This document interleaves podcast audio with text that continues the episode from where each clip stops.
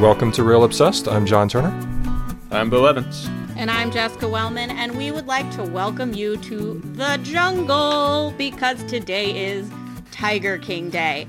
That's right, the bulk of our conversation is going to be about what all of us have been watching the past two weeks, the Netflix limited series Tiger King, but that's not all we have going this episode. We've got our yay or nays.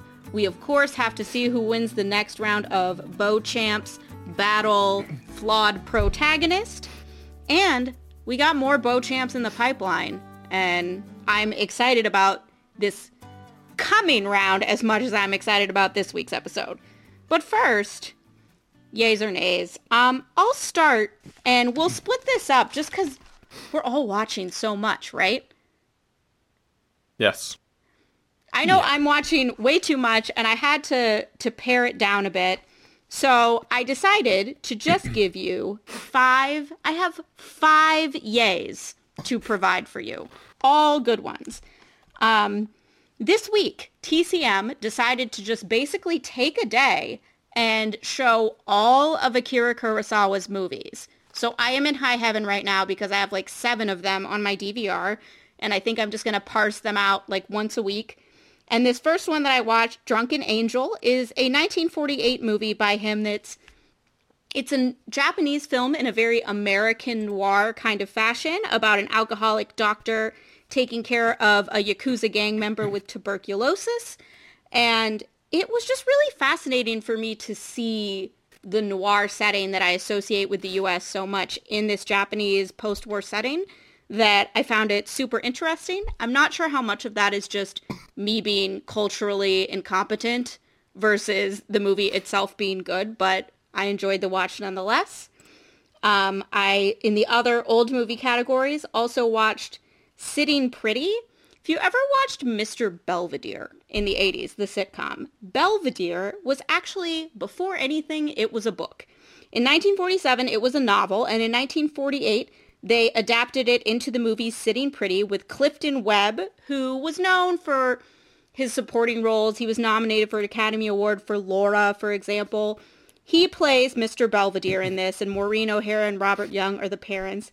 It's just a really charming, fun comedy of of the suburban lifestyle, and Clifton Webb is just so great in it. And this is back when the Academy Awards would still recognize comedic performances a little more readily, so he was nominated for Best Actor for this, and deservedly so, because he he stands on his head and does yoga. He basically teaches these very small boys under the age of five in a military academy style approach, and it's just a lot of fun, and I very much enjoyed it.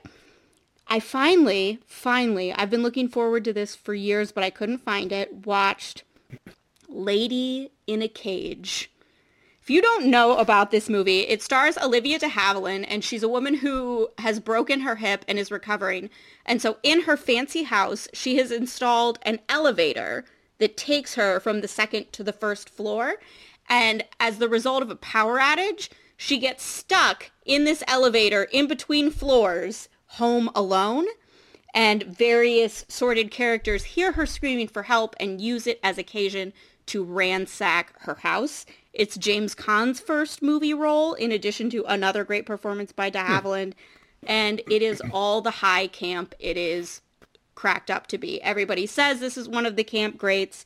I'm so glad I got to watch it because it really delivered on the camp front so, so well. Um, last old one. People Will Talk is a movie written and directed by one of my favorites, Joe Mankiewicz, starring Cary Grant with Hume Cronin as the villain. Uh, Cary Grant plays a doctor with unconventional methods. Hume Cronin is a more conservative doctor who keeps trying to get him in trouble.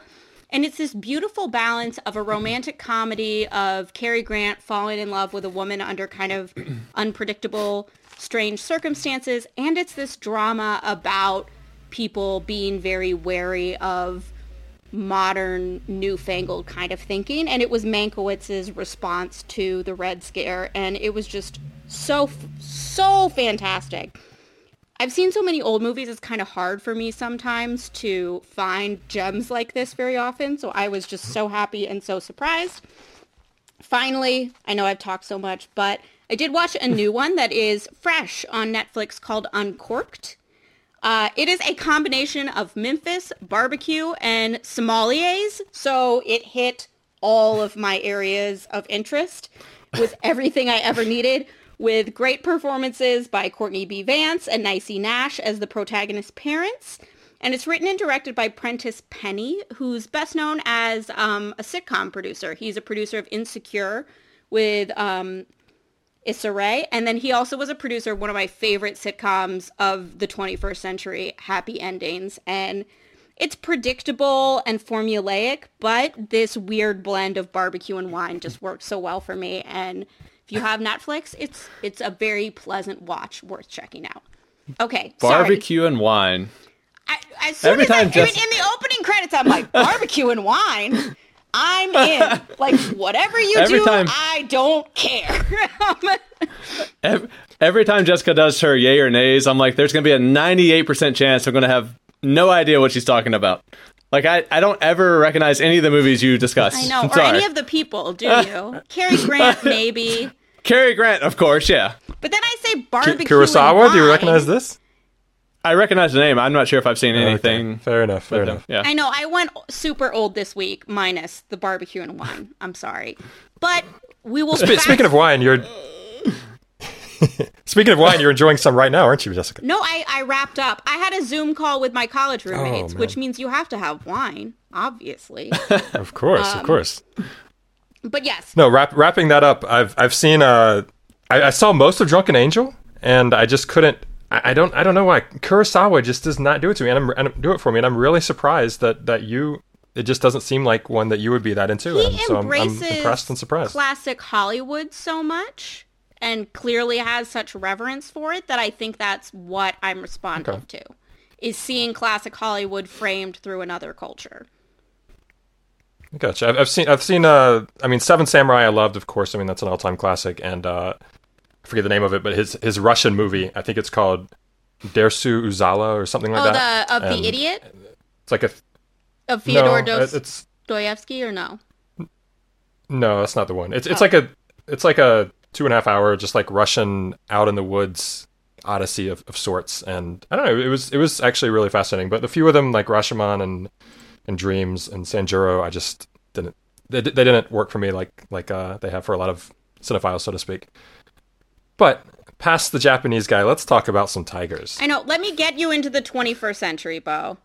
I transitioned to Netflix in the twenty-first century with Uncorked, but what people are really watching is the series Tiger King. When did Tiger yeah, nobody King cares. kind of first hit your radar?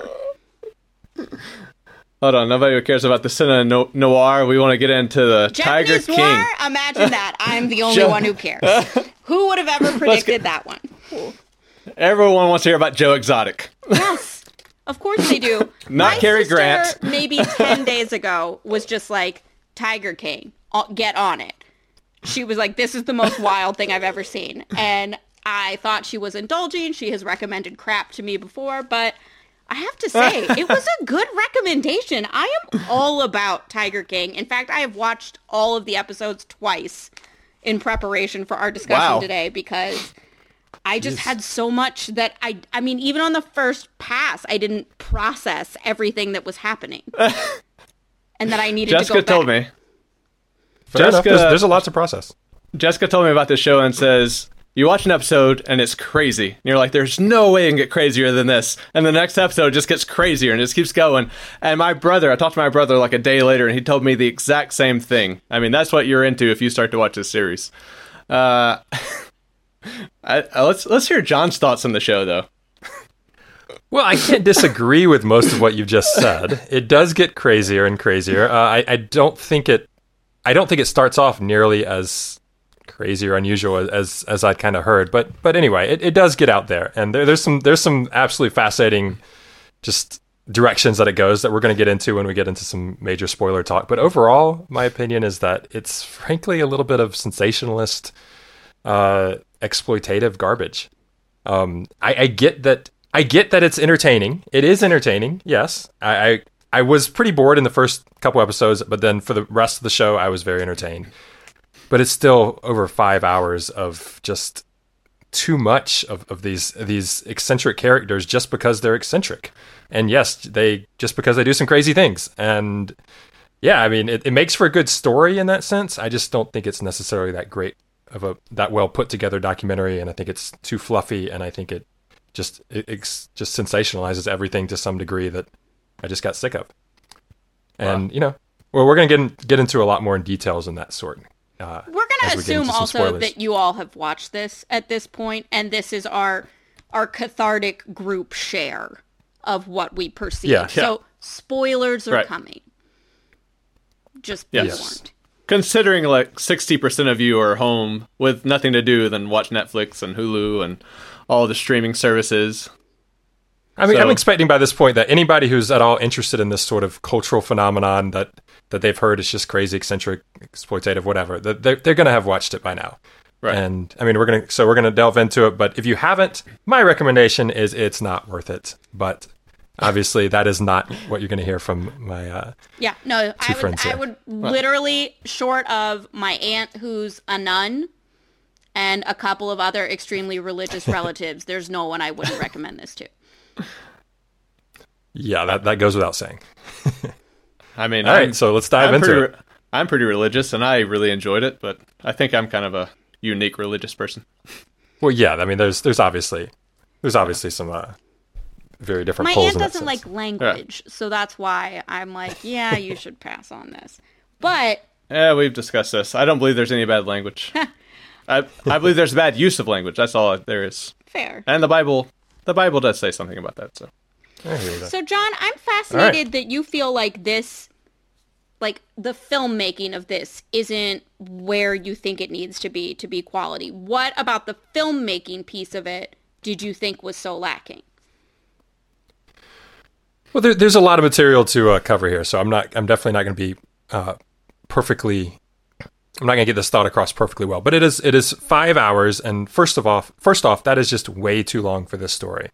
I, I don't think it. I, I think a, a a good documentary filmmaker could have told the same story in two hours, and you know, just taken out taken out a lot of the fl- like. You have an entire episode devoted to.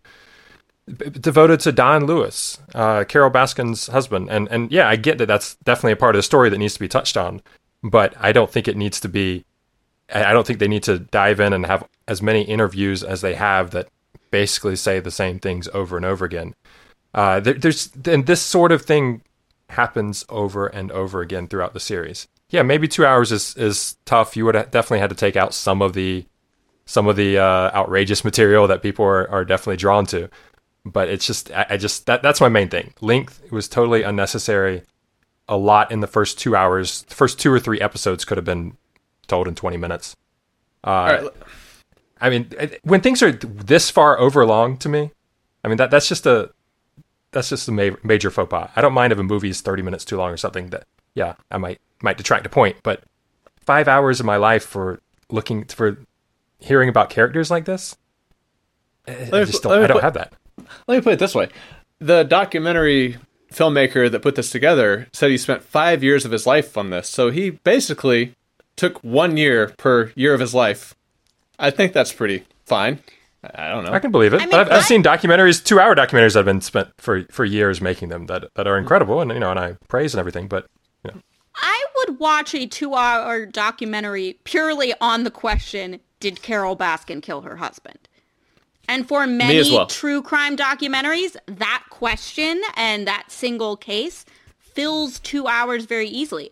I actually think that they, I mean, I can't imagine it being any shorter because they actually left a lot of things out. For example, did you know that John was Joe Exotic's second husband? Travis was his third because he had a first husband who died of AIDS. And that part hit the cutting room floor because it didn't meet the standard of drama that that was set for this episodic television event. So if that can't even make it in there, I really felt like at no point was I bored. At no point did I not want to hear more. I would have watched seven hours on Doc Antle all by himself. because if you're running a tiger sex cult, I want to know more. So for me, I actually think, if anything, the filmmakers were being really conservative in the the running time of this. I've got to ask you something after you del- delved into the AIDS thing. Did, how deep of a dive did you take into this? Like, how much research have you done? I haven't done a lot, honestly, because I know that it would just, like, eat a day of my life that I would never get back. um, I want to do I'm more. Not going to lie. I- Go ahead. What, John? No, I was just going to say, I'm not going to lie. I've seen that there's so many different articles and, and different angles to look into this farther, and I just, I, I just didn't care to. It's oh like, I, I've seen enough of these people. I find these people that's, that's it. endlessly fascinating. I think, to me, what this movie does on a cinematic level that impresses me the most is probably more than anything I've seen in the past fifteen, twenty years. It really gets to the heart of, like, we have created, the internet has created this whole subculture of people who build cults of personality around themselves, and they aren't famous, but they have internet followings, and how these internet followings can really just seep into your psyche and affect how you think about yourself and your decisions that you make. Because all of these people, Carol Baskin, Joe Exotic, Doc Antle less so, just because he's super media savvy and understands, like, by not giving us stuff, you create a certain amount of intrigue about what you're doing.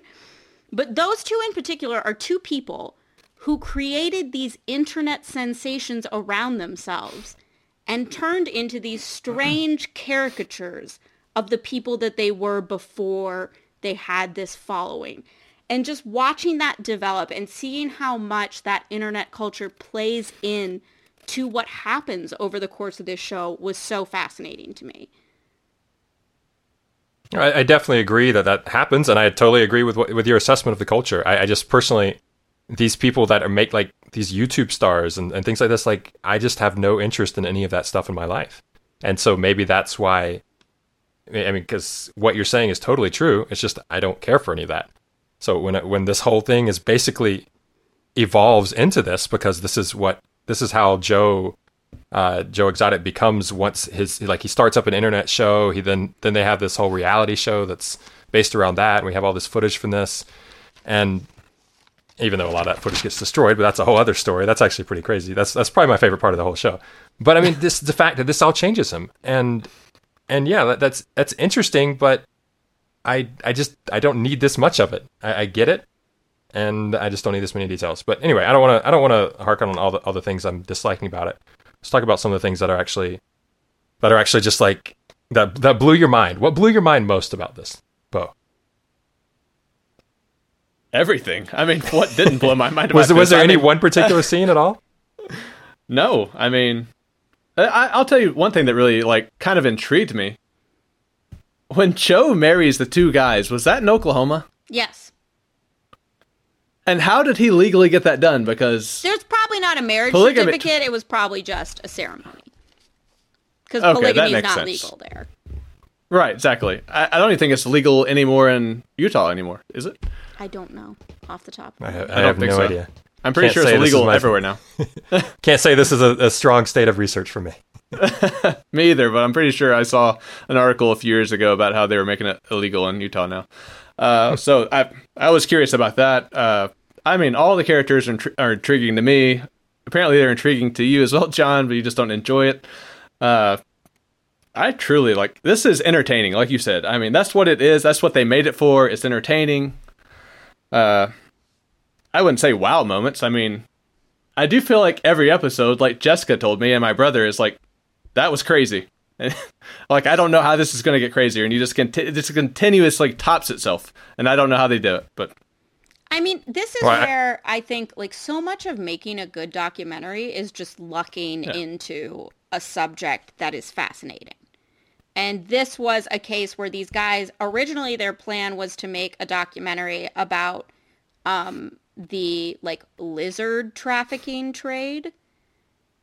And it ended up veering into the exotic cat space. And then he runs for president, he runs for governor, and then he brings, um, yep. oh God, what's that guy's name in? Lewis? Something Lewis? Oh, the guy, the Jeff manager Lewis, from Walmart? Jeff Lewis. Um, not the manager Jeff, from Walmart, yeah. the one oh. to, to buy out the, the, Je- the park. Jeff, I think it's... I think it's Jeff Lowe. Jeff Lowe, thank yes, you. Yes, Jeff Lowe, that's right. Jeff yeah. Lewis is yeah, Jeff flipping Lowe. out yeah. on Bravo. Um, yeah. Jeff Lowe, and then there's this contract killing plot, and then you realize that this contract killing plot was probably a charade and a sham, and you just kind of, like, as a documentary filmmaker, you have to just be, like, pr- holding your hands to God and being like, praise be that this subject fell into my lap. And what I kind of, I mean, again, to to compliment the filmmaking, to be able to pivot like that and get Joe moving tigers under the cover of night and leaving the park and being in jail and going to court and all of these things that you didn't expect coming. And at no point did I say, how did they not have footage of this? Because they had footage of everything. And as a documentarian, footage is everything. So I think what my wow moment is just like, how the hell is all of this on tape? How do you have like the reaction that, of a man committing suicide on video yeah. to put in your movie? Like, well, how do you have all this stuff? I mean, that was from the zoo's uh, security, but still, yeah, like, security yeah. family. There's no reaction. Well, yeah, there's no, we didn't see. They right. have everything, and it's crazy that they do from I mean, a he, filmmaking perspective. That is true. That makes it infinitely more watchable, and I agree. And I, I hate reenactments, and also, I also yeah. love the fact that it does that. You know, it's something that manages to go these different directions that weren't expected at first. Some of my favorite documentaries do that, but I, I you know, whatever. I just can't. I can't see that this is that that makes it like an, a great film. I do. Th- I do think it's entertaining. So whatever, it is entertaining. I'm not going to deny that. So I mean, you're we right. Can, Jess. We can agree on something here. They I, even I got. D- Even got, I want to say this one thing. They got the film of Joe like burning computers, like because he thought there was evidence on it. Of uh, we we don't know what the evidence was I for. Mean, so. They have the new husband going to a storage unit, and he just like literally the filmmaker picks up a folder and is like, "Looks like you sold fifteen tigers to Doc Antle." Like people would, if you were in a, a journalist or a documentarian, you would blow your mind to have just one of these moments on tape, and they got all of them. So I think that's what that's what fascinates me so much about it is just like, one, the pervasiveness of video in the twenty-first century, that everybody records everything. And when you're a self-involved person, like apparently all exotic pet owners are very self-involved people, that you just have piles and piles of video of yourself. Yeah, we've got that. Plus, we've also got news footage. I mean, in regards to when there's a fire there, that was, which is probably my favorite part because that was that was just amazing when we when the turnaround comes that hey, it's kind of pretty obvious that Joe ends up doing this to destroy his own stuff, even though obviously he's den- he always denies it. But but you know there there are moments like that that did have my jaw a little bit on the floor that I'm like, wow, this is just incredible that we're seeing. But at the same time, I just don't I I don't want to see any more of him. And and mainly what I really don't like about this, I think, is the main thing, and I, I'm sorry I keep going back to this, but it, it's, or things I don't like, but it's the fact that we, we're getting, he's getting exactly what he wants. You know, Joe, Joe Exotic, yes, he's sitting there in prison right now. Um, I'm not exactly sure the uh, all, all the details of that as far as what as, as far as what his chances are of coming out at some point here, but but he is...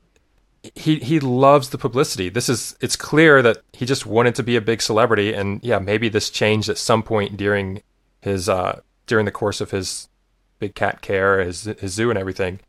Maybe it changed that he he started getting the taste of it, like you're talking about the YouTube stars and all these things. Like he gets a taste of celebrity, and he just wants more and more and more. And he realizes he's a crazy character. He realizes people are going to want to watch him, and he just it becomes a drug to him. And I just feel like this exact this entire show.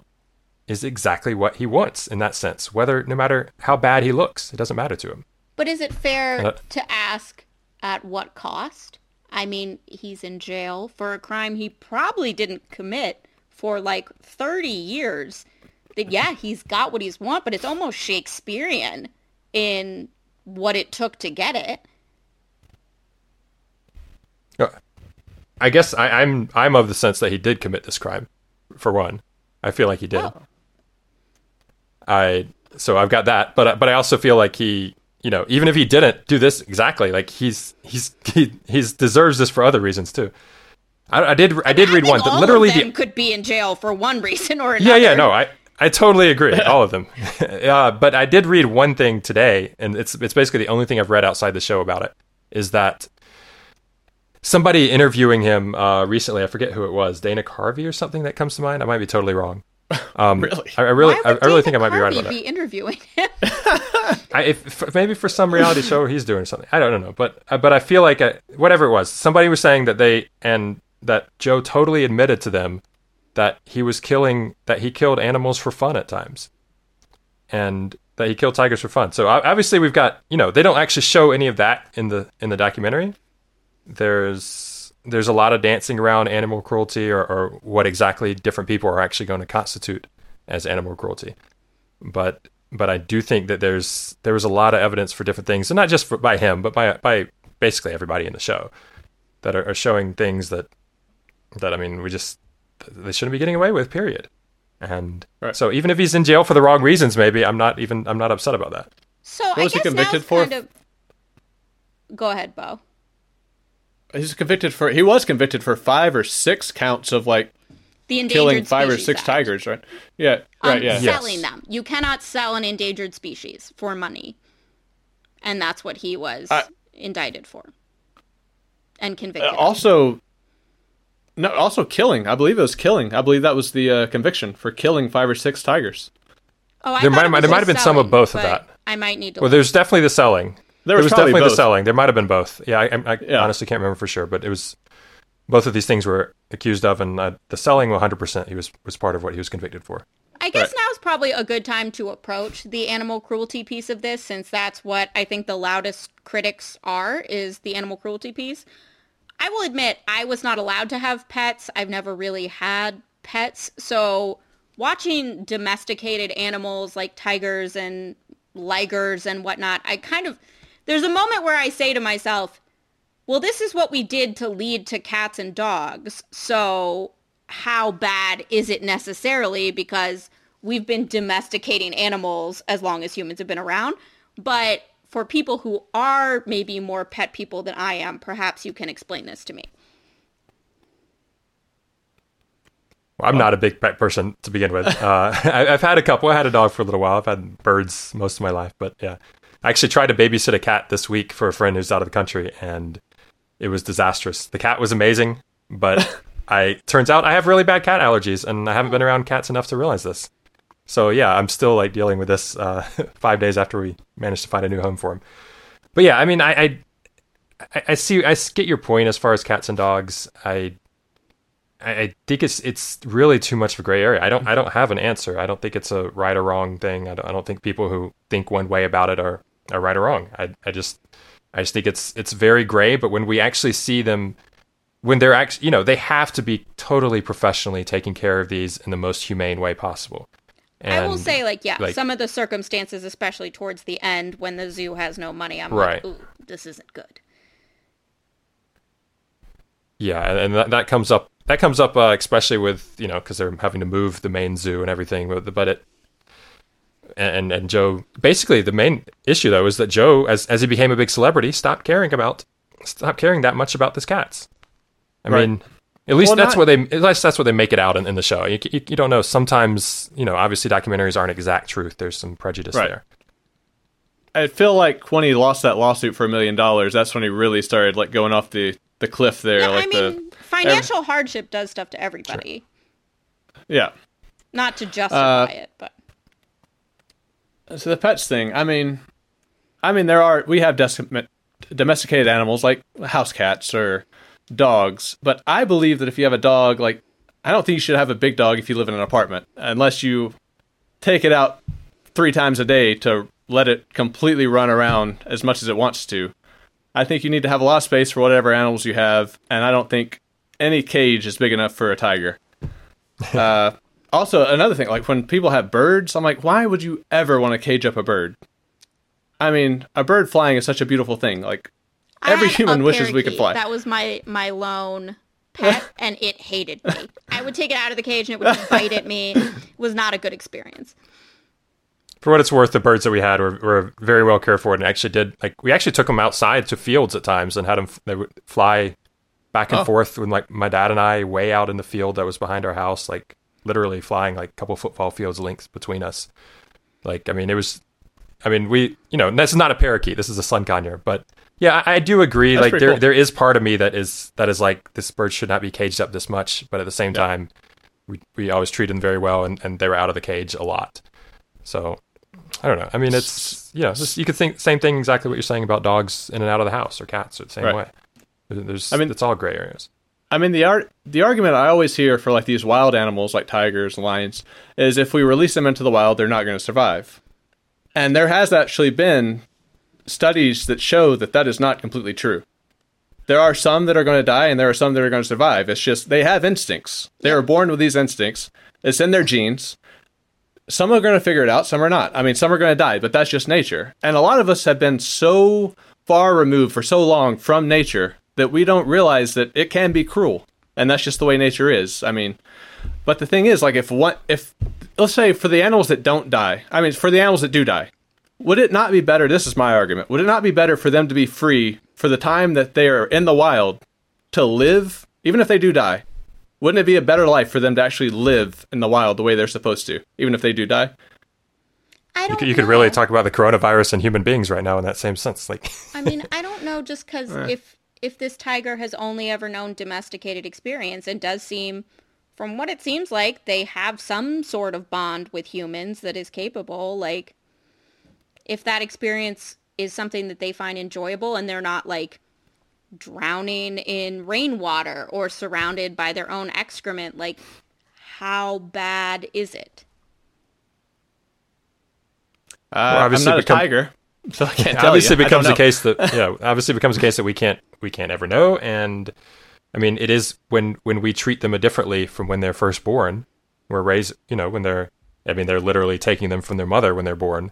And that, that's actually one of the cruelest parts that I saw, that I, that I, that actually made me, you know, made me, made me breathe pretty deep when it, when it first was first aired. It was like, wow, like this is like this, what's this mother thinking? I've just, there, there go my, I just gave birth to these cubs. There they go. And I, I don't know exactly what time they get reintroduced to her, but, but they're, you know, they're, they're raised by human hands, and that's what they come to know. So I don't know. I'll tell There's, you, that, it's too great. I'll tell you one of the most powerful parts of this whole documentary series to me. Uh, do you remember the part where it was like towards the end, after he had been, I believe, put in prison, and he talks about the two primate, two primates. Oh, yeah. I, I don't remember so what what kind. I don't remember what kind of monkeys they were, but uh, he basically chimpanzees. They're the chimpanzees. Okay. Well, they he had them separated in cages in one en- enclosure, well, but they were separated. They couldn't touch each other. They had no contact, and then it was like that for fifteen years. And then I guess when they put him away, uh, they got moved, and they were able, finally able to have like physical contact. And the first thing they did was hugged. Yeah. And, and like Absolutely. he, th- I, I remember Joe Exotic, like, expressed remorse for that. And uh, I, I think he said something like, uh, did I cause their isolation? Did I, you know, cause Deprive them, them of to be isolated? For, yeah. For so long. Yes. And he goes, yes. Did I mean to? No. And his excuse was, uh, I was focused on having a zoo or something. I mean, this is a loose quote, but uh, I thought that was pretty powerful. I think, yeah, it was definitely know, a powerful moment. This kind of takes me to, even though it's not a very good example of what is called direct cinema, which is um, a way of approaching documentary where you just try to kind of put the camera in the experience and capture it. Un- but the whole question of direct cinema is what happens to the situation when the camera shows up, and there's an acknowledgement that the mere presence of the camera is going to change things. And I think Joe Exotic's life is just that big question. What did the presence of the camera do to this person? Because we see at the end this footage of him very young saying they belong in Asia and Africa, and we're just doing this because we need to. And it's so out of sorts with what we've seen that that, to me, was the moment where I was like, these filmmakers really do know what they're doing in terms of showing right. that the camera right. kind of ruined this man. I really enjoyed that part of the documentary as well. And back to the point I was making where they say the argument is if we release these animals into the wild, they won't survive. I truly believe that they make that argument because these animals are making them so much money. So they have to have some kind of argument, and that's the best one. Yeah, makes sense. I, I agree. And I mean, it, obviously it's all about money. I mean, yeah. Well, it shouldn't be. Obviously, it should be about wanting to love the animals and care for them, but yeah. that's when it we're talking about wild about animals like this, it's all about money. Yeah. Yeah. Yeah, yeah. And and when and when you're talking about just, you know, the different the different the cameras affecting you, I mean, it's in this film, it's not just that, but it's we have Rick Kirkman's camera because he, you know, this is from even I don't know ex- the exact timeline of it, but it's from before this documentary was began, of course. Um, he was filming Joe for the uh, reality television show, and he basically funded his funded Joe's internet show. So it, it and and you know, as a trade off, but it's it's a whole it's levels on levels of this, and I mean, there's so many cameras around Joe. I mean, for I don't know exactly how long, Mel, maybe ten years or so from when that started. I don't know, but but it just obviously it affects him on an extreme level, and just yeah. gets obsessed with it. But yeah, and and Rick Rick says that's supposed to be his retirement. I mean, that's what he was planning on. Like he was planning on selling that. That was going to be his retirement, and that's the fire you're talking about, John. That's what happened. All he didn't yeah. back up anything. So may this documentary be a reminder to all of you. If you have anything that you're, you know, counting on for your retirement, maybe back it up. Second hard drive. I will say that the footage, the footage they got in regards to, in regards to that case, and basically clearly proving that it was Joe that set the fire. I mean, not one hundred percent proving it, but pretty clear. The the footage they got in regards to that was was pretty fascinating. Um, just in, in whether it was text messages or meetings, like with recorded cameras or whatever, uh, or, or just audio. But it was, I mean, that that exact area, you know, that's what I was talking about. That was my wow moment of the film, or miniseries, right. T V show, whatever you want to call this thing. Whatever it is, some of us loved it, some of us hated it. Uh, the tragedy, I think it's fair to call it the tragedy of Joe Exotic, certainly has the entire nation's attention. But perhaps now is the time to draw attention to things that aren't getting the exposure of a Joe Exotic, which means I think it's time for more yays and nays, right? Bo, what do you have for us? Yeah, well, oh, well, we're ready to move on. Man, I want more Joe Exotic. Oh, do we have to? Is there more you need? There to There will be more Joe chest? Exotic. Because we've got one more episode coming. We can come back to it. There next is time. One more episode. Yeah, let's come back to it. Fine, I'll do my yays and nays. Uh, Jessica reminded me last week that I actually left off a uh, film that I was supposed to do last week, or my yay or nays. It's The Boys from Brazil. I'm giving this one a yay. Yay! Uh, it's directed by Franklin J. Schaffner. Uh, stars Gregory Peck. Peck. He plays Doctor Mengele. The real uh, Doctor Mengele. uh, in this film, Doctor Mengele has created ninety-four Hitler clones, and he's placed them around the world. Uh, and his plot is to rekindle the Third Reich. Uh, Gregory Peck is amazing in this. Um, I didn't mention the other actors. I didn't write down their names. Laurence uh, Olivier is the Nazi hunter of course. In this movie. Okay. And uh, there's a guy at the beginning, the younger guy that's actually in South America. I, I recognized him. I've seen him in a lot of movies, but I didn't look up his name either. Steve Guttenberg. But, okay. I'm not very good with actors' names. But seriously, yay for this one. I have a lot to get through today, so I'm going to go very quickly. Uh, I did watch a series on Netflix. If you're not watching this series, you really should be, especially if you like Breaking Bad. Uh, Ozark season three on Netflix. Big yay. This stars Jason Bateman and Laura Linney. Uh, it's a series about a financial advisor that gets swooped up into having to launder money for the uh, Mexican drug tar- cartel. This was seriously the strongest season, in my opinion. I really think you should be watching this. Uh, I think, Jess, I don't think you said you were watching this. I said, I think you said that like Breaking Bad gives you anxiety, so maybe not if you suffer from anxiety, but if you don't, seriously, I would highly suggest Ozark. Uh, the next film, I watched One Flew Over the Cuckoo's Nest. Ooh, like, I'm intrigued. A, really? A, a really? classic. It's a classic.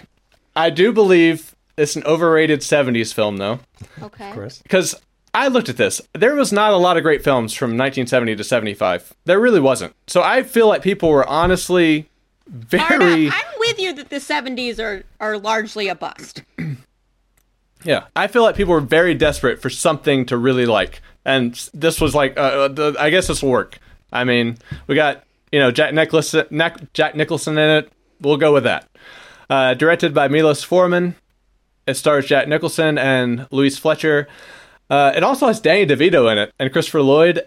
And uh, I didn't even recognize Danny DeVito in this until like it was over with, and I saw the cast and the uh, the credits, and I was like, Danny DeVito. I had to go back and like look at pictures, and I'm like, oh my god, that was Danny DeVito. Uh, it's a film about a man played by Jack Nicholson whom is sent to a state mental institution because he refuses to do the labor work forced upon him at the prison farm. Uh, he's sent to because of statutory rape.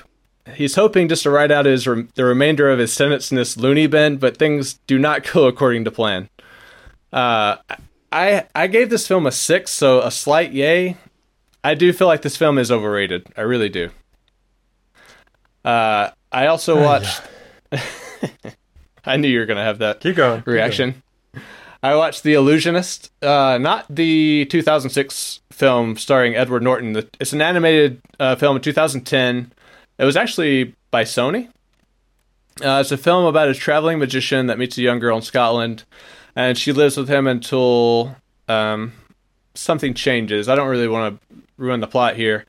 Uh, there's not much said in this. It's kind of it's almost like a silent film, and when things are said, which is very rarely, they're usually said in French or some other language.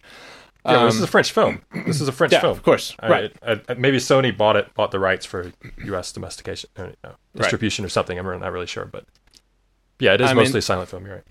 I mean, this is not. This is a slight yay for me. Uh, this is not your typical animation. This is definitely not for kids. I mean, there's there's nothing that's going to upset kids or anything, or upset parents for showing it to their kids. It's just I don't think kids are going to enjoy this one. It's more for adults. Yeah, uh, but I. As far as animation goes, there's many other things that I would refer over this, prefer over this. Uh, I watched Snowpiercer. Have you not seen it I before? Truly, I had not. Oh. So, this was, of course, directed by Bong Joon-ho, which famously directed Parasite. Uh, definitely giving a yay to this one. Stars Chris Evans, John Hurt, and Tilda Swinton. Just to name a few, this is a sci-fi movie that takes place in twenty thirty-one after after an experiment to cool the world down to combat global warming and kills off every human on Earth except for the lucky few that boarded the Snowpiercer, a train that travels around the globe via a perpetual motion engine. Uh, I'll say this. I was getting worried in like the first act of this film because I did not see a plant anywhere on the train. And I kept saying to myself, I was like, I better see some trees. I, I, did, I needed it, it to satisfy my... to question the biology of a movie. Yes. I needed it to satisfy my detailed-oriented anxiety. I really did. Like, it was really bothering me. Like, the entire first act is like, why have I not seen anything green? How are these people breathing? Because the world is completely frozen. So I was like, they're not getting it from the outside air. Uh, so when I did see the trees, I was like, oh, thank God. I can breathe now. I was gonna. I was seriously gonna deduct major points for that plot hole. I was seriously going to, but this is a yay for me. I have one more in my yay or nays. Uh, I watched Star Wars: The Rise of Skywalker. I honestly can't give this film a yay or nay because I gave it a five. and and That's I looked at, I uh, yeah, pretty much. I looked at the reviews also on like Letterboxd. They are so diverse. It's like so spread out. It's ridiculous. Uh, this was directed by J J Abrams. It stars Daisy Ridley, Adam Driver, John Boyega, and Oscar Isaac. Uh, it's of course it's the Resistance versus the First Order, a Jedi versus the Dark Side. It's Star Wars. That's the plot. That's always the theme. Uh, this just felt like the weakest film in the most recent series since Disney bought the rights. Uh, I waited so long because when it came out in theaters, like I saw it just get destroyed by like everyone that watched it, and I'm like, I'll just wait for it to come out. And even after it came out, I was like, I'll, I'll still wait. So I, I haven't watched it until like a year later. So, yeah, I have no interest whatsoever in seeing that one, and I don't know where you're yeah. talking about mixed reviews. Ever like I look at the people I follow, and it's like five out of two hundred gave it a positive if, review. Oh, if, I saw if you look at reviews. Letterboxd, definitely mixed reviews. Oh yeah, if you look at. If you look at Letterboxd, it's like all over the map. It's like every everything from one to ten. I mean, it's basically all even. Last Jedi yeah, was the just, same way, just all over the map. Loves and hates. Right. Uh, I do have one more movie I'm not going to talk about right now. I'm going to bring it up in Beauchamps. Oh. yeah. So you're watched, talking about something one of the Beauchamp movies or something totally different? But you're just, it, it relates too much to one of those. I, I'm bringing up one that could have been a Beauchamp movie this, this week. Oh, well, okay. With that in Fair mind, enough. we yeah. should just do Beauchamps for this week right now. Bo. That's Let's do it. Even though, I, even though there's so much I want to say about your seventies comment, I, I can't, I, I, I, I, it's so hard because this is like, the late sixties and the, and the early seventies are when are when movie making, I mean, not it was a little earlier in Europe and France and everything, but where movie making in in the in America just all of a sudden took off, became just became so much because of because of the new, I guess it was the end of the Code era, and it was the collapse because of, of the studio the, system. That's what happened. Yeah, yeah, the collapse there. There's so so much more independent filmmaking. I mean, it just became it. This is where everything took off to be what it is in modern filmmaking today. And Look at the releases. So incredible. Look at the releases from nineteen seventy to seventy-five, and there are not a lot of winners, I'm telling I you. I will guarantee you, in all the decades of film that I have watched, far and away, my poorest reviewed is the seventies. It's not close. Well, yeah. it, it, it'll take me thirty seconds to get to my list of the amazing films from that those five years, but I guarantee you I could rattle off fifteen or twenty once I get that up. But go ahead. Let's start with Beauchamps instead. All right. Maybe I'll I come asked... back to that. I asked Jess and John for a film in which the protagonist has major character flaws. Jessica provided Adaptation, and John provided Inside Llewyn Davis. And I have to say that Jessica's won again. I know. Moving up, she's up three one now. I had a good feeling Scores about this one, one because you are a writer. And I feel like as a writer, adaptation right. is one that just speaks to you so much about the insecurities that come into play when you're trying to create something. I agree. I, I really enjoy. I, I enjoyed uh, Nicolas Cage's performance in this. I thought it was very comical. I really enjoyed hearing his inner dialogue, just his thoughts. I, I, uh, so let's talk about let's talk about ad- adaptation first. Uh, directed by Spike Jonze, stars Nicolas Cage, Chris Cooper, and Meryl Streep.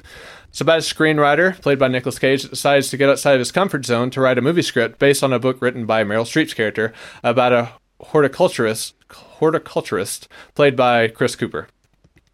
Uh, I, thought, I also thought Chris Cooper's... Oh, uh, he, he won an Oscar yeah. for this, very deservedly oh, okay. so. Right. Yeah, his performance was great in this as well. John, do you have anything you'd like to say about the film that beat you?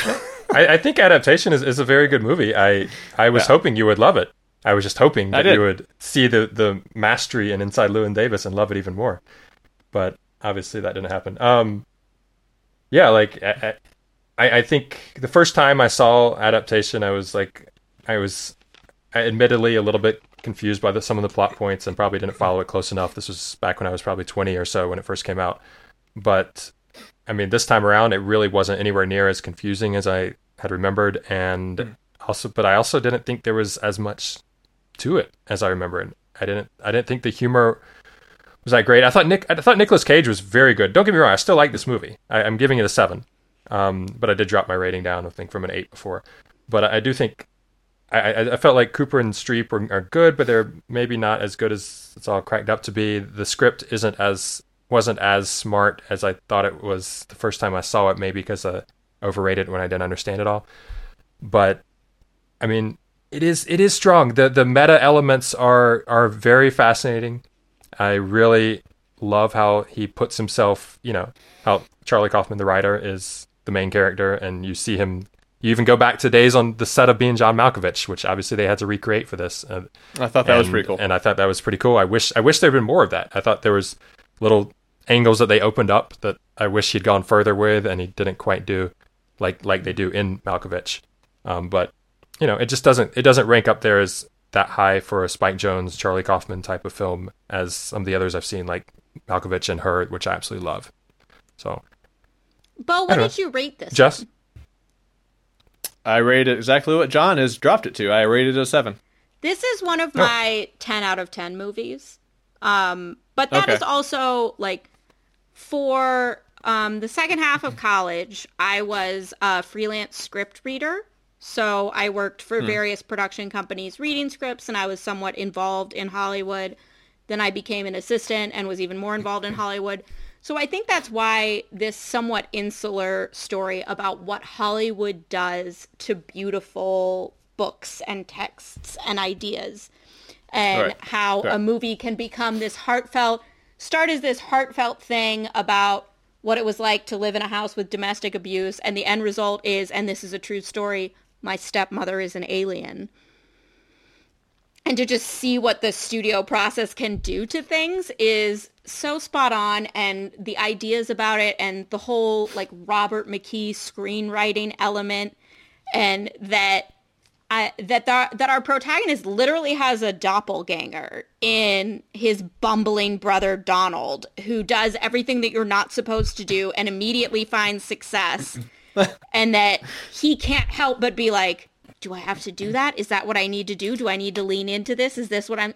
And that's why I chose him as a flawed protagonist, because he has so little self-worth that really drives all of the decisions that he makes in this movie. Um, one last fun note about this. It received numerous Academy Award nominations, including Best Picture, but my favorite is that it got an adapted screenplay nomination for its adaptation of The Orchid Thief by Susan Orlean, which is just oh, hilarious cool. and amazing and delightful. Yeah, I mean, I I love the, how it how it goes different directions from that. Obviously, I mean, this is and this is plays into exactly what Charlie Kaufman experienced trying to adapt the book, and and that you know that aspect plus Nicolas Cage's double performance. I think it's you know even though he barely looks any different at all, he it's so easy to tell apart the characters. You know, there's never any confusion over that because because mm. of the way Cage portrays them. I think he's astounding in the film. Right. Yeah. Um, and, and so all that stuff I did love. I, I absolutely think that, I mean, without some of the other material that I don't think works as well, I this would be a nine or something for me. I mean, it's it's incredible when it's when it's really on. I just I'm not in love with the whole movie, but right. it's still it's still yeah. very good. I'd still recommend it to anybody. And I think yeah. it's still must-see, especially if you're interested in screenwriting, that kind of thing, because right. as as with all of Charlie Kaufman's films, the script is is where it's at. I mean, I gave it a seven, but I, I could have given this an, an eight, so I mean, it's like a seven and a half for me. It's very good. So what what uh, what's what's with Llewyn Davis? What how how is this not how is this what not settling? What did you rate Llewyn Davis? You only lost by an integer, John. By one point. Okay. One okay. That's not that's not too bad at least. That's not yeah. I'm just so glad you didn't like give it a three or four or something. Okay. No, no, I gave it a six. Uh, directed by the Coen brothers, stars Isaac, Oscar Isaac. It's a film based in the nineteen sixties, and it's about a folk singer that's trying to make it as a solo act. Uh, I mean, I, I felt like Oscar Isaac's performance is great. Um, I I mean, I enjoyed the movie. It's I didn't love it, but I enjoyed it. I feel like you I don't mean, have the, much the music, to say. How, how about the music for one, which in, in from in my money for my money is like literally the best music, use of a music in no. a movie ever. But like I agree. I, I can't I imagine didn't. anything better. John, I did like the movie the music. Do you know is Please Mister Kennedy supposed to be um, a placeholder for Please Mister Custer? I have never heard of Please Mister Custer. I Please? just love every second of Please Mister Kennedy, and I don't... So Please Mister Yeah. Custer was an actual joke song of the era. It's super racist if you listen to it nowadays. My mom loved, like, goofy songs like this, so she had collections of them. And it's just, like, a mm-hmm. soldier begging Mister Custer to not go to battle in what becomes Custer's last stand. He's like, please, Mister Hmm. Custer, Makes I don't want to go. Yeah. Don't make me go. And so that's what I, I was watching going, is this in is this intentionally a riff on Please, Mister Custer? And I feel like it has to be. Surely. Yeah, surely it is. I mean, the Coens are so in tune with so many different aspects of culture, and whether it's, you know, things from the sixties or whatever, and which a lot of their films are set in that era, uh, or, I mean, anything. I mean, it's the writing is phenomenal in this film. The... Like the small performances, such as F. Murray Abram. I mean, he's incredible. Obviously, Carey Mulligan's really good. I like her. I mean, obviously, she's not likable, really. Most of the characters aren't really likable, but she's, but she, but her performance is grand, and and the comedy, the interaction between her and Oscar Isaac, just their mannerisms when they speak. I think those are all played out beautifully. The, the script is wonderful. Obviously, the music is my number one thing. I I could listen to the soundtrack over and over again. So I, I don't know. If are you into that sort of music at all, Bo? No, I really enjoyed the music. Here's the thing, John. Like, we talk about cinematography, you talk about this a lot. Oh, yeah. I can't give a movie a ten is, because of the music, John.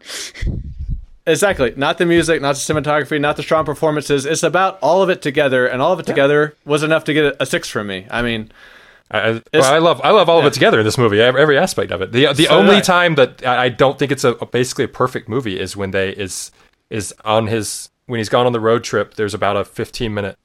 This is about a ten or fifteen minute kind of lull after after the performance uh, that he gives to F. Murray Abraham.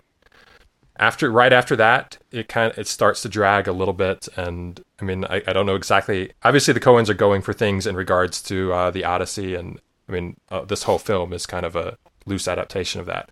Although I'm I'm not an they expert on any again? of that stuff, so I don't really want to get. Uh, yeah, you didn't realize that was this. Even even the the uh, cat is named uh, Ulysses. Uh, yeah, but I I just figured with Oh Brother, Where Art Thou, they wouldn't adapt the Odyssey again. I mean, it's. I don't think it's as blatant as it is in Oh Brother, Where Art Thou, but but there's there's little hints at it throughout. I mean, from the name of of of uh, F. Murray Abrams' office, I forget it's the uh, some sort of gate. I, I don't know, but but there, there's just there's allusions to it throughout. I promise you, you Google this, it'll be it's everywhere. Uh, but I've I've never been. In, I I probably read the Cliff Notes to the Odyssey in uh, in in school, so um. it was never my thing. I but I, say, I adore this movie. I I like a lot about this movie. This is the only movie I've ever seen where I have not left saying, holy crap, Justin Timberlake is a terrible actor.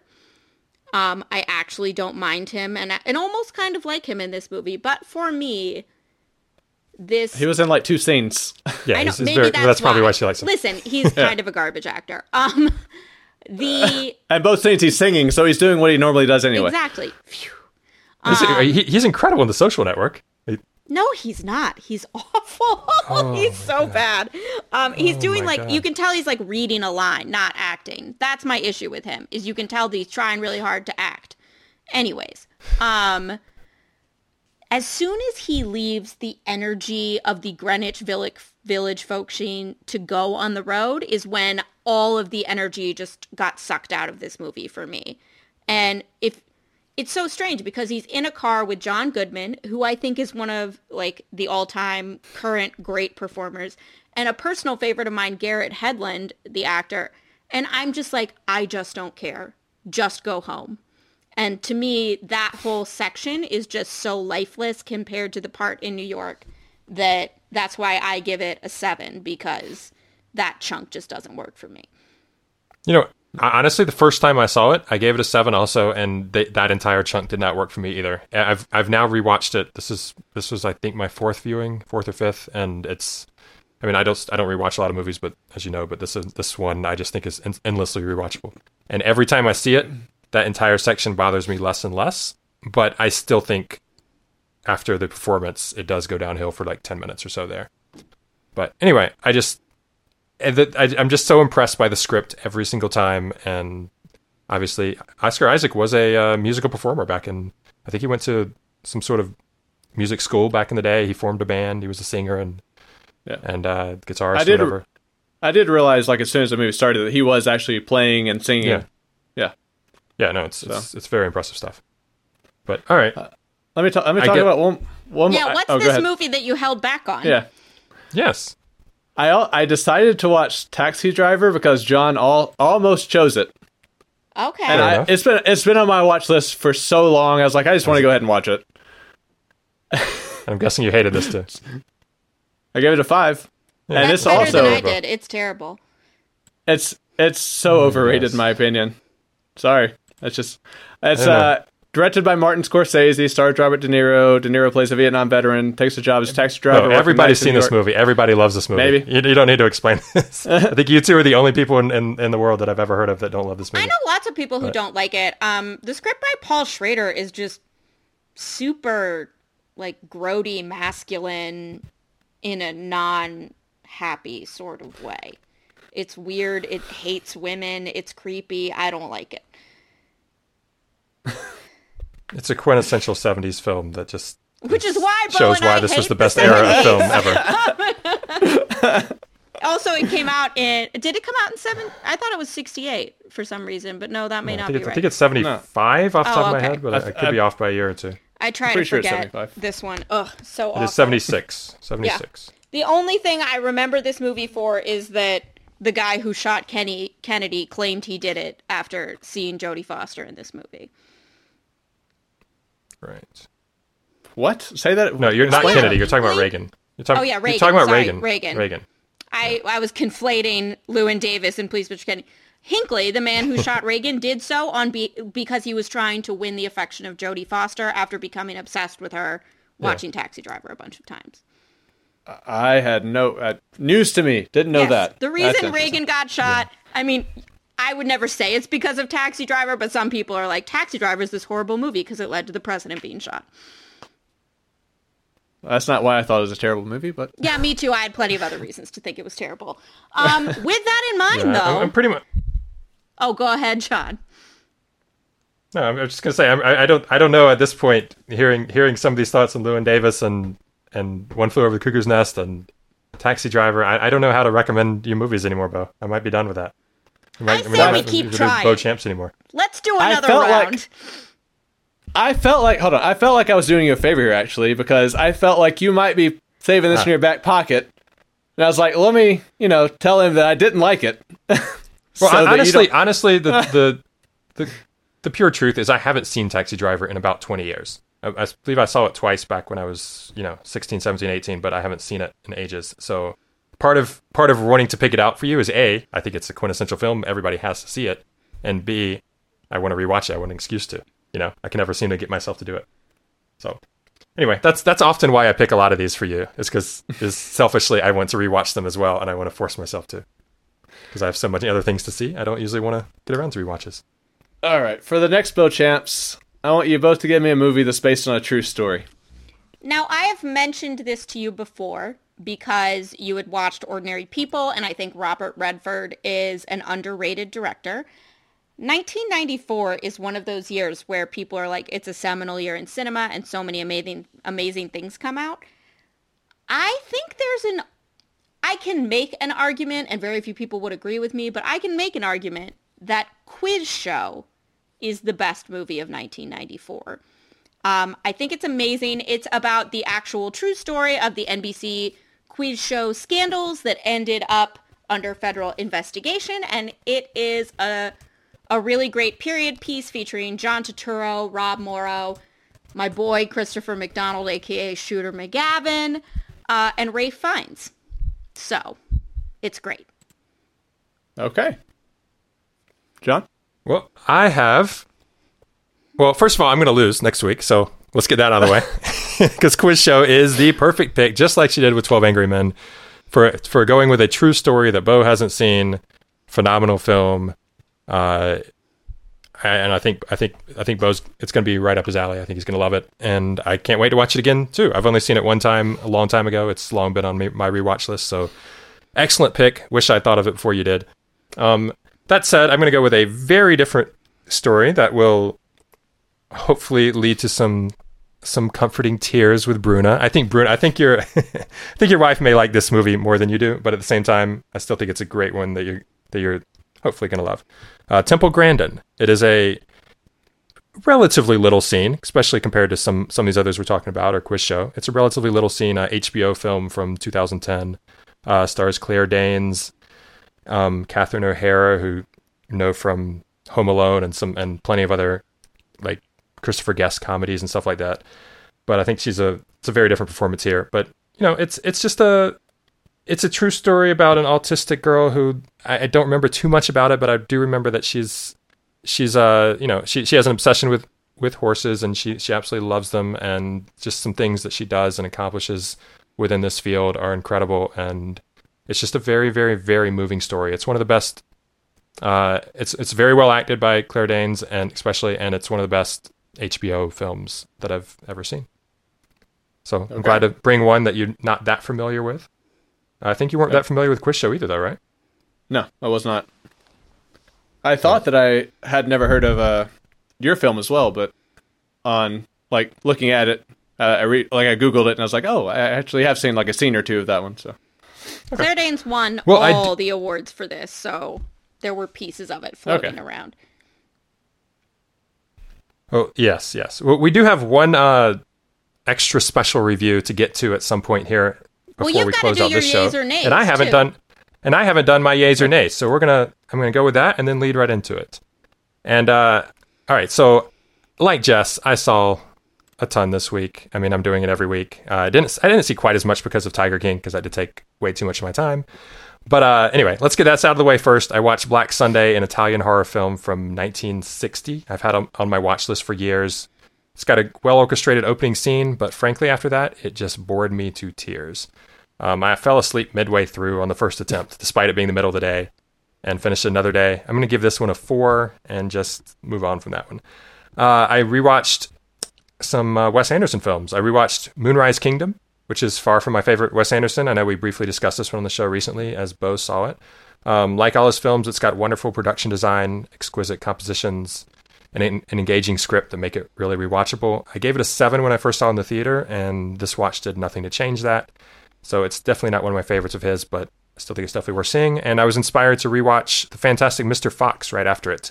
And I enjoyed this one much more the second time around, bumping it from seven to an eight. It's uh, It's Anderson's first foray into stop-motion animation, which he also did with Isle of Dogs in the last year or two.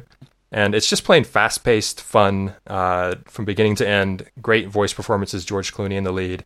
And I, I'd recommend this to virtually anybody. It's it's not really for kids, but probably by the time they're twelve or thirteen, they'd start to be into it. And But it, it's wonderful animation. I also got around to two Mel Gibson sort of B-movies this week, randomly. Uh, first off, Dragged Against... Dragged Across Concrete is a Vince Vaughn collaboration with him from uh, director S. Craig Zahler. He he made uh, Bone Tomahawk and Brawl in Cell Block ninety-nine. Have you heard of any of these or seen any of these? I've seen Bone Tomahawk. Bone Tomahawk. Uh, yeah, me too. You've seen both of these? Bone Tom uh, Bone Tomahawk. Seen that. Oh, Bone Tomahawk. I got you. Have you seen yeah. Dragged Across Concrete? No. Nope. Okay. Well, I, I I personally think this was this is a lot better than the other work. I haven't seen Brawl Brawl, but uh, it's. You know, it's known. He's known for stirring up controversy with some conservative leanings. Obviously, Hollywood's very, very liberal overall, but he does it with intelligence and plenty of style in this film. He incorporates incorporates lots of long takes uh, and a rather languid pace. You wouldn't expect a film that's a B movie to be two and a half hours, but frankly, once you get into its rhythm, it really moves. Uh, Gibson proves he still has some real acting chops. I think this is his best performance in decades. And although I wouldn't call the film great or a must-see, I'd give it a solid recommendation uh, for anyone interested in heist films or gritty material. I'm going to go with a seven out of ten. And it's it's actually on H B O, and they've made everything free on their app right now uh, with the virus going on. So you can see it there even without a subscription. Uh, I also watched Bloodfather, a, a different, a recent Mel Gibson revenge B-movie in the background one day while working. I should note, I, I rarely try to watch films this way. I usually don't log them on Letterboxd if I see it, like my girlfriend was watching it. But in this case, you know, I was able to give it a fair amount of attention, and Gibson was more dynamic on screen than I expected here too, and he, he suckered me in. And it's it's definitely not as strong as material as Dragged Across Concrete, concrete but it's a solid enough B movie. Gave it a six out of ten, kind of a middle ground. It's not really a yay or nay, it's a maybe. I mean, maybe we need we need a new category for that. Yay, nay, or a maybe. Yay, nay, or on that five. Note. Yeah. yeah. Well, six for me, five for Bo. That's what he goes with. Uh, on that note, I'd call The Platform a maybe also. It's a Spanish sci-fi film that opened to relatively strong reviews at festivals late last year, and it just came to Netflix. It's certainly a good conversation piece. I kind of wish we decided to review it on the show. Uh, it features striking, memorable visuals on a modest budget with some strong performances and a solid central metaphor regarding kind of the dangers of capitalism. But it's also quite obvious and repetitive in getting its point across. So, it, you know, there's there's aspects I, I loved, but at the same time, Not can't get that high of recommendation in the end. But for a much better new film that actually premiered at Sundance to rave reviews this year and had just started its limited rollout in theaters when they all got shut down, we have Never, Rarely, Sometimes, Always. Uh, it's a surprise video-on-demand release that it's currently at nineteen ninety-nine dollars to rent, so it's it's a little pricey, but it's it's well worth your time. I, f- I feel we should give this one a full review, and happily, Bo managed to see it today. I did. So let's give it a little extra time. Quick thoughts on it, Bo, before I introduce this one? I thought the performances... I don't have the actress's name. What was the lead actress in this one? Uh, Sydney Flanagan, I believe. I felt Sydney like her perform. I felt like her performance was great, and I feel like, honestly, it was one of the only great performances in this. Um, I think I gave this I gave this a six.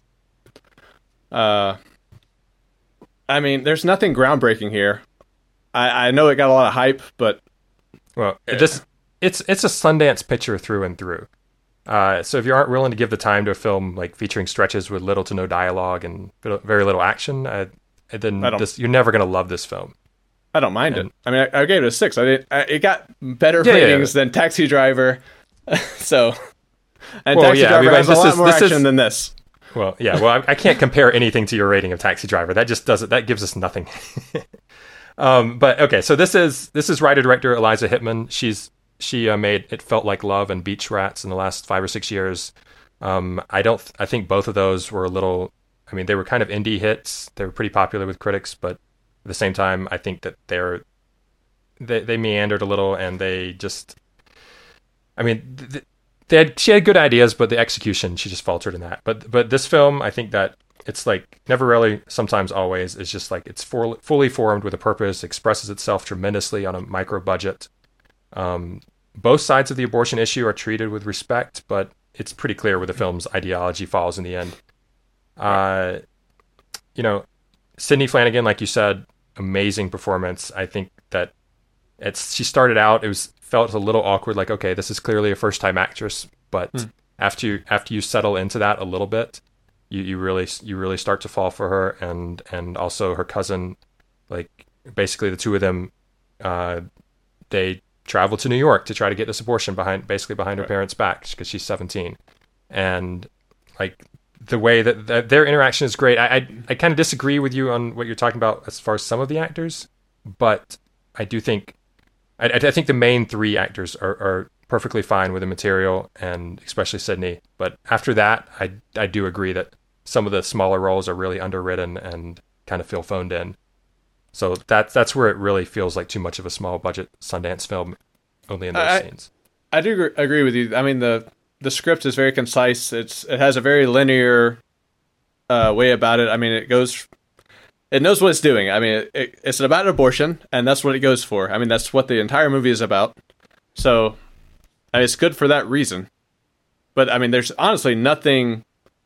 Well, it's it's not that, good because it's about abortion or whatever. It's good because of, no. of the way that it's because of the way that the that the yeah. story is actually told in such a yeah, realistic. Exactly. That's, Such a realistic manner. Yeah, I know, I know, I know what you meant. But like, I'm not it's, like it's, yay abortion. Yeah, of course not. But I would hope nobody is. But but it's but it's like documentary style. Like their their time in New York is is just extremely realistic. And the the dialogue, yes, it's relatively minimal, but it also it feels so much. Again, I'm going to say realistic. Feels much more realistic yeah. than than I nor- you normally see from sixteen, seventeen year old, eighteen year old characters or actresses.